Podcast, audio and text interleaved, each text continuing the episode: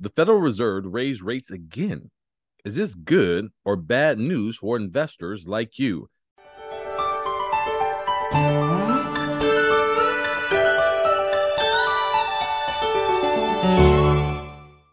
I'm AB Ridgeway, owner of AB Ridgeway Wealth Management and the host of Financial Advisors Say the Darndest Things. And I kind of want to give you a little financial update. Um, if you're not subscribed to our mailing list, you will get information like this directly into your inbox Monday through Friday. So you can be up on what's going on in financial news from a biblical perspective. And today's scripture comes from Galatians chapter 6, verse 7. Do not be deceived. God is not mocked. For whatever one sows, that will he also reap. As always, it's coming from the desk of AB Ridgeway, which is me. It's pre Friday, and it looks like after a two day session, the Federal Reserve, with a unanimous vote, decided to raise the federal fund rate by 0.75% Wednesday. They stated their target inflation rate to be between 2.5 and 2.5 annually.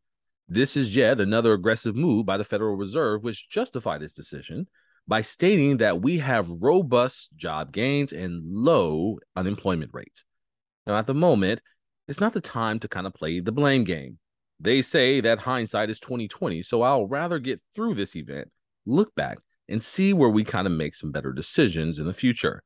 If you're over the age of 40, then this situation is business as usual. For those who are under the age of 40 or new to investing, allow me to list the catastrophic and end of the world events that seasoned investors have lived through and prospered through. March 10th, 2000, the dot com bubble. September 11, 2001, the 9 11 attacks. October 11, 2007, we had a bear market. Dow Jones, Nasdaq, and S&P 500 all suffered declines of over 50%. September 16, 2008, with the financial crisis with subprime loans and credit default swaps. May 6, 2010, we had a flash crash. February 24, 2020, stock market crash and S&P drops 34% for a worldwide recession slash COVID-19 lockdowns. I think many of us are old enough to understand that one. Now, what I want you to take away from this is not the tragedy, it's the triumph after the tragedy. And it is not about timing the market knowing when to get in and when to get out. It is about time in the market, meaning how long you are investing. Because here, if you're investing for longer than 10 years, you can bypass all this trouble. You didn't have to worry about the dot com bubble. You didn't have to worry about the terrorist attacks. You didn't have to worry about the Dow Jones, Nasdaq, and S&P 500 being declined over 50% because at this point we have recovered and we've prospered in a 12-year bull market afterwards. See, the strategy shouldn't be when should I get out and when should I get in? That is a very novice way to think. It is being able to keep your money invested and navigate through the mud. I have met face to face with those who have suffered the declines of 50% in 2007 and took all their money out. Literally. I'm done. I, this, oh, the world is coming to an end. Right? They invested into what they felt were safe investments at the time. They invested in annuities. And by 2016, over eight years later, while I'm reviewing the portfolios, I noticed that they still hadn't recovered their losses from 2008. Now, that's pretty odd for somebody who took the safe route.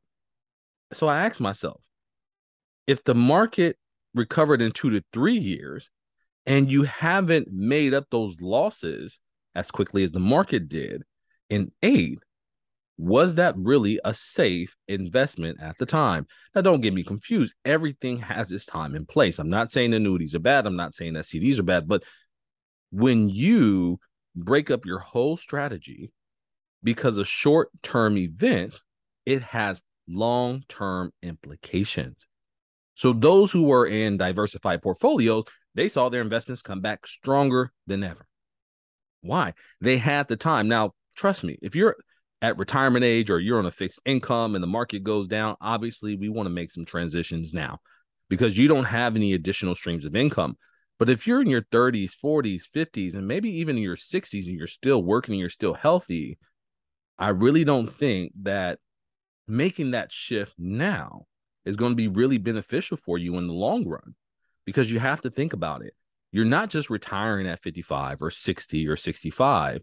You have to live your life and you have to live through retirement, which is the next 20 years, right? Because we all want a long lasting life, don't we?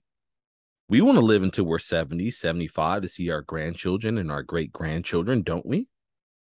So you're telling me that you want to get out of cutting off your stream of potential growth and income for something that may only last 11 months and sacrifice all the gains you may acquire over the next 10 to 15 years just seems like a bad exchange to me. So a lot of people maybe wonder, well, what about those that got out? You know, hey, what about those who got out? Did those individuals ever get back in? Well, some did and some didn't. Really, actually, only one of two things happened to those individuals that acted too prematurely. One, they didn't get back in because they were too scared, right? Because if the market goes down over that 50, 50% or whatever it may be, they're scared. So when are they going to get back in? Are they going to get back at the 10% mark, 20% mark, 30% mark? Right? It's like playing double dutch. Has anybody played double dutch? And those those ropes are going fast. You really don't know when to get in and get out until you're familiar with the rhythms and the patterns that are going on. And when you get out too prematurely, what happens? You trip on the rope. So that's what we really saw. We saw people timid to get back into the market. And as the market continued to go up, right, they actually had to pay more. And that leads me to my second point. When they got back in, the market was so high that they had to pay more for the same investments they already had. So either they never got in and inflation ate up their savings and they had to draw and lower their, their savings with no potential for growth, or they had to watch this bull market for the next 12 years just start to soar. So in today's scripture, it speaks on this deception that we tell ourselves, the deception that predatory advisors tell prospects. They promise peace. But remember that peace only comes from God. They promise safety, but in the stock market, safety cannot be guaranteed. And they promise to solve your problems, but only God is the problem solver. So keep in mind that if we invest with the wrong intentions, with the mindset of greed, then that is what we are going to reap. See, our goal is not to be tied to the ups and downs of the market, it is being able to build the resources so we can live a long, fulfilling life. You have to understand that you are sowing the seeds of prosperity into the companies you own.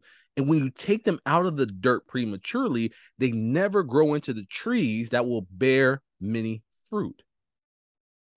Think about this. Do you think, honestly, that Amazon is going to stop delivering boxes to your front door?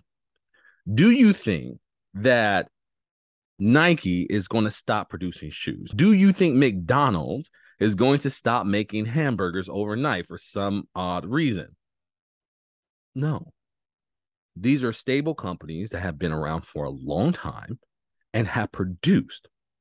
Now, I know, I know the markets are scary and many people will run to a safe investment. But as history has shown us, every investment has its risk and you could be hurting yourself more than you're helping. So just beware because there will be people out there who just want your money and can care less about your future.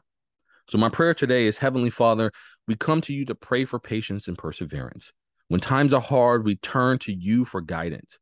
You tell us in Second Timothy chapter 1 verse 7 that you gave us a spirit not of fear but of power and self-control we need that self control in this time, Lord.